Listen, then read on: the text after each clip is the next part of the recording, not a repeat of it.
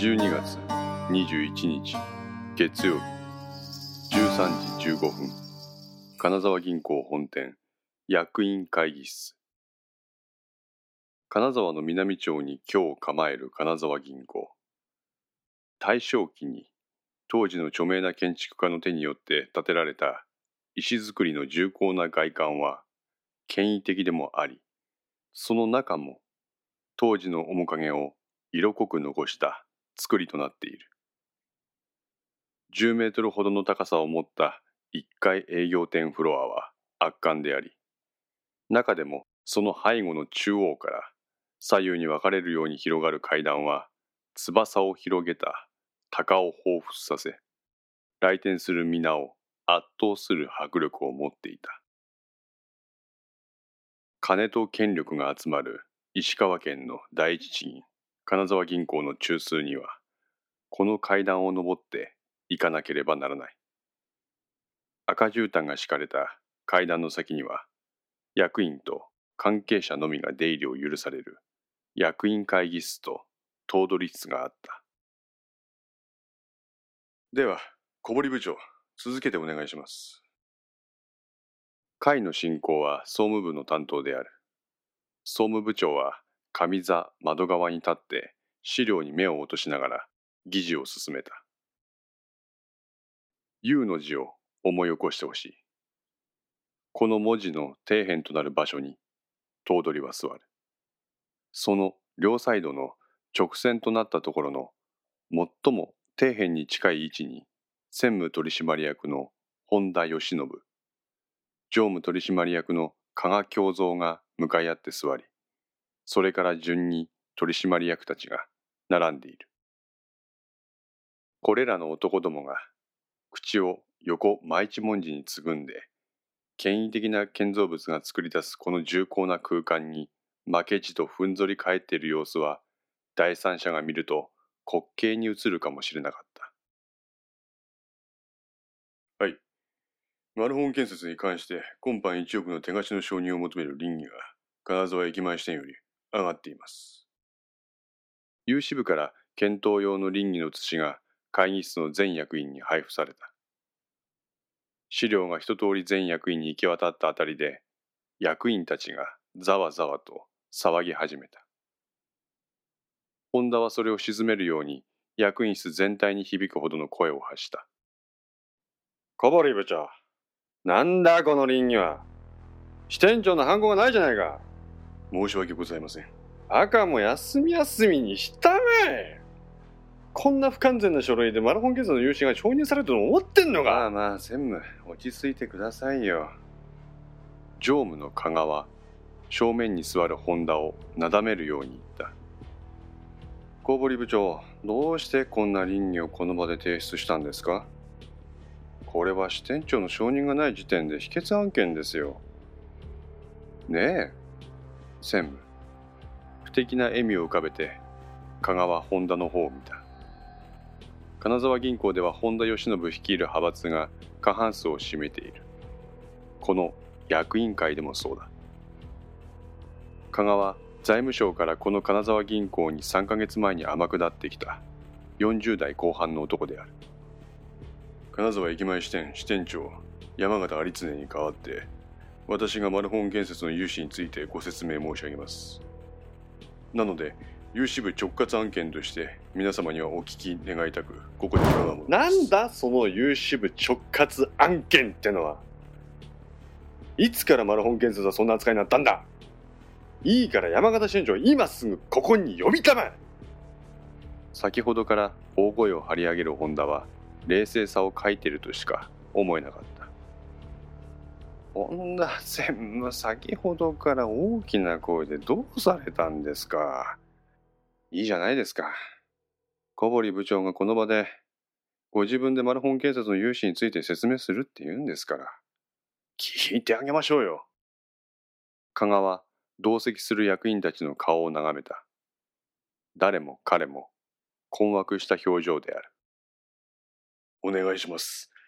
何卒よろしくお願いします。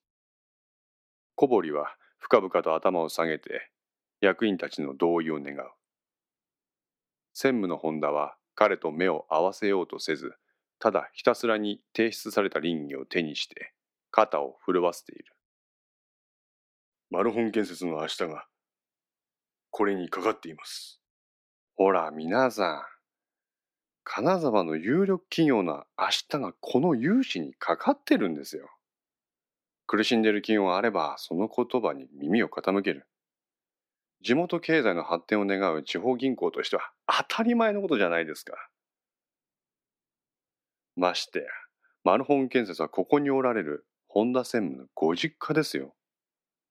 ミスミス秘訣にもできないでしょう。まあ、でも、小堀部長の説明を聞いてからでないと、何とも言えませんがね。香川はそう言って、頭取である前田平八郎の顔色を伺った。前田は黙ってうなずいた。その様子を見て、小堀は頭を下げた。ありがとうございます。では、ご説明申し上げます。小堀は、マルホン建設の余震状況の説明を始めた。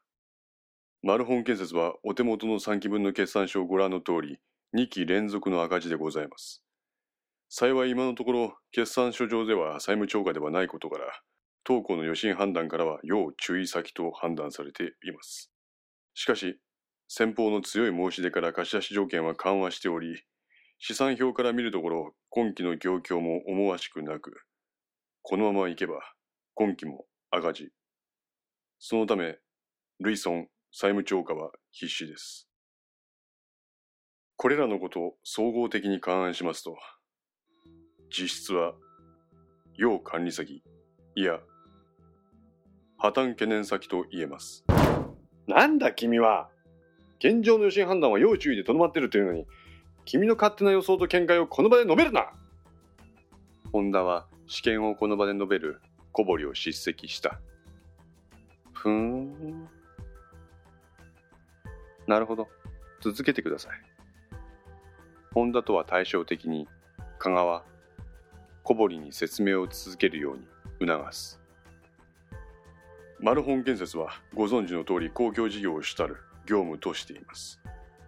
現在北陸新幹線にかかる仕事を自治体から請け負うことで営業を続けております。なので、急激に業況が悪くなるという懸念はありません。それに先頃、国土建設大臣になった本田義行は、公約の一つに新幹線事業のさらなる拡充というものを掲げています。なので、ひょっとするとマルホン建設は来期以降、工事受注額が増えて持ち直す可能性もあります。今般の1億円の手形貸付は、当該先の年末の資金ショートを回避するための限定的なものです。返済原資は売掛金の回収によってなされる見通しです。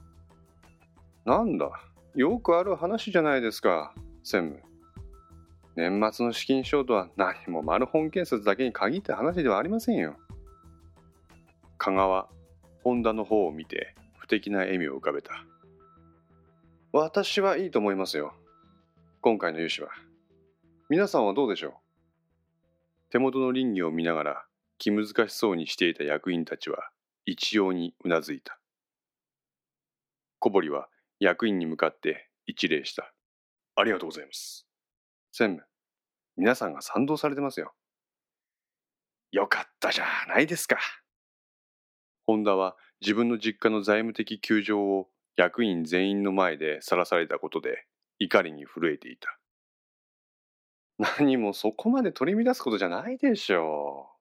そうですよね。頭取。頭取の前田は役員会が開かれてから一度も口を開いていない。彼はただうなずくだけだった。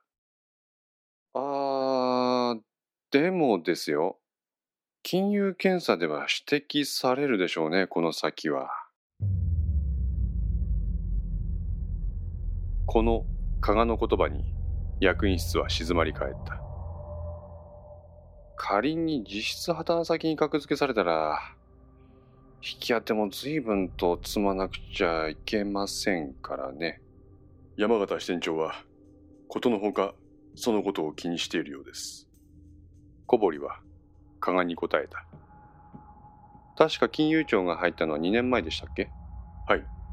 じゃあ、さっさと改善させておかないと、まずいですね。はい。いつまた入るかわかりません。それなら話は変わってきますね。マルホン建設の早急な経営改善を私は求めます。でなければ、私はこの融資に賛同しかねます。役員たちは、加賀の発議にざわめいた。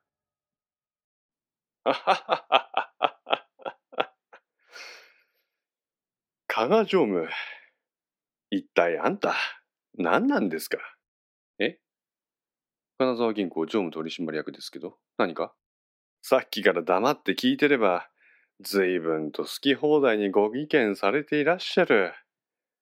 たった3ヶ月前に財務省から天下ってきたご身分だというのに、ご主張が過ぎるのではありませんか？ホンダは加賀の言い分についに堪忍袋の尾が切れたようだ。はて、本田専務、私はおかしなこと言いましたか？金融条件差は大体2年ごとに入ると相場は決まってますよ。いやね、別にこの先が有料先ならいいんですけどね。ほら、際どいでしょ？際どいもんですか？今まで当局から指摘などを受けたことはないですよ。いやいやいやいやいやいや、だって2年前のことでしょ、前回の検査は。お手元の決算書ご覧なさい。ほら、要注意の2期連続の赤字、それでもって貸し条件緩和債権あり。これはいけませんよ。で、何ですか？有志部の見立てでは、今期も随分と残念な見通しのようじゃないですか。私が検査官の立場なら、ジッパですよ。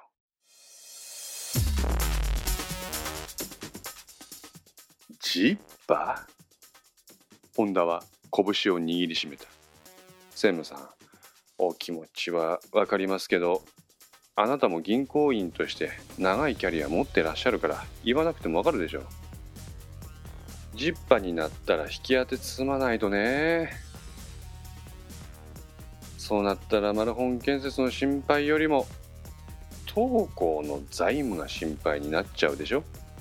加賀常務どうやらあなたはお分かりになっていないようですね。何のことでしょうか。金融検査があるのは百も承知ですよ。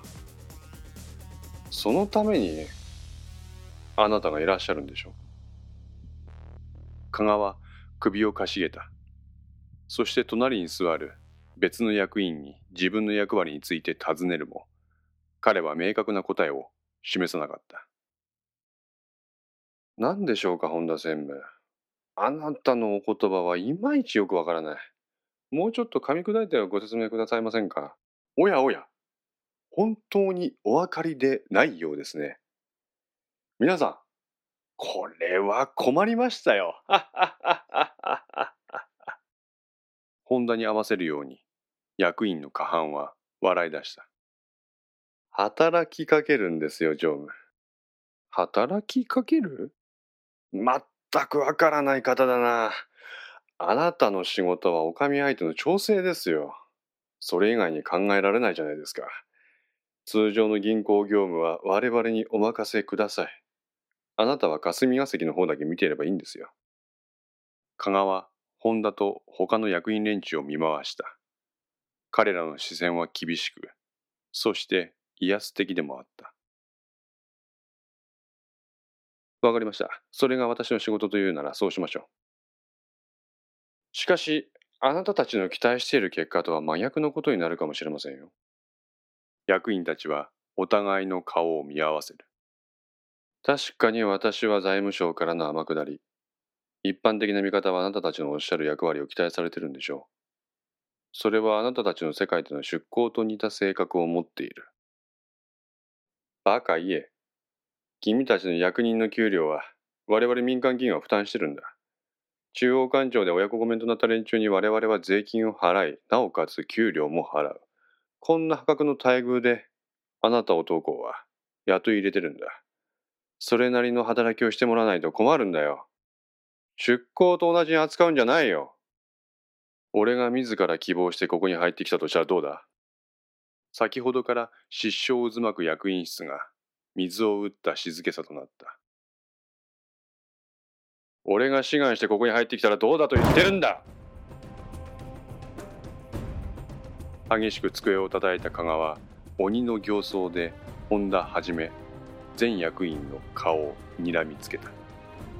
いいか一つだけ覚えとけ。役人の世界で成し得ないこともあるんだ。そのためにその世界を飛び出す物好きな奴もいるんだ。よな。本田は会議開催時から沈黙を保っている。頭取の顔を見た。彼は本田と目を合わせずにただ正面だけを見つめている。専務あなたがおっしゃる通りに働きかけますよ。どうやら金沢銀行の融資審査はザルの部分があるってね。さっさと検査した方がいいんじゃないですかってね。ま待ってくれ。え？働きかけを期待されてるんでしょ？ねえ皆さん。加賀の発言に役員たちは狼狽を隠せないようだ。それとは対照的に前田頭取は身動き一つせず静観の構えを保った。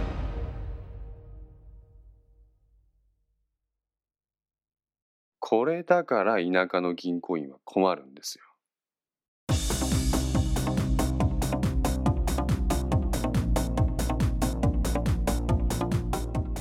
5の線いかがでしたでしょうか？このお話は不定期更新ですが毎週1話ずつ更新できるように鋭意作成中です。ご意見やご感想などがありましたらぜひともお寄せください。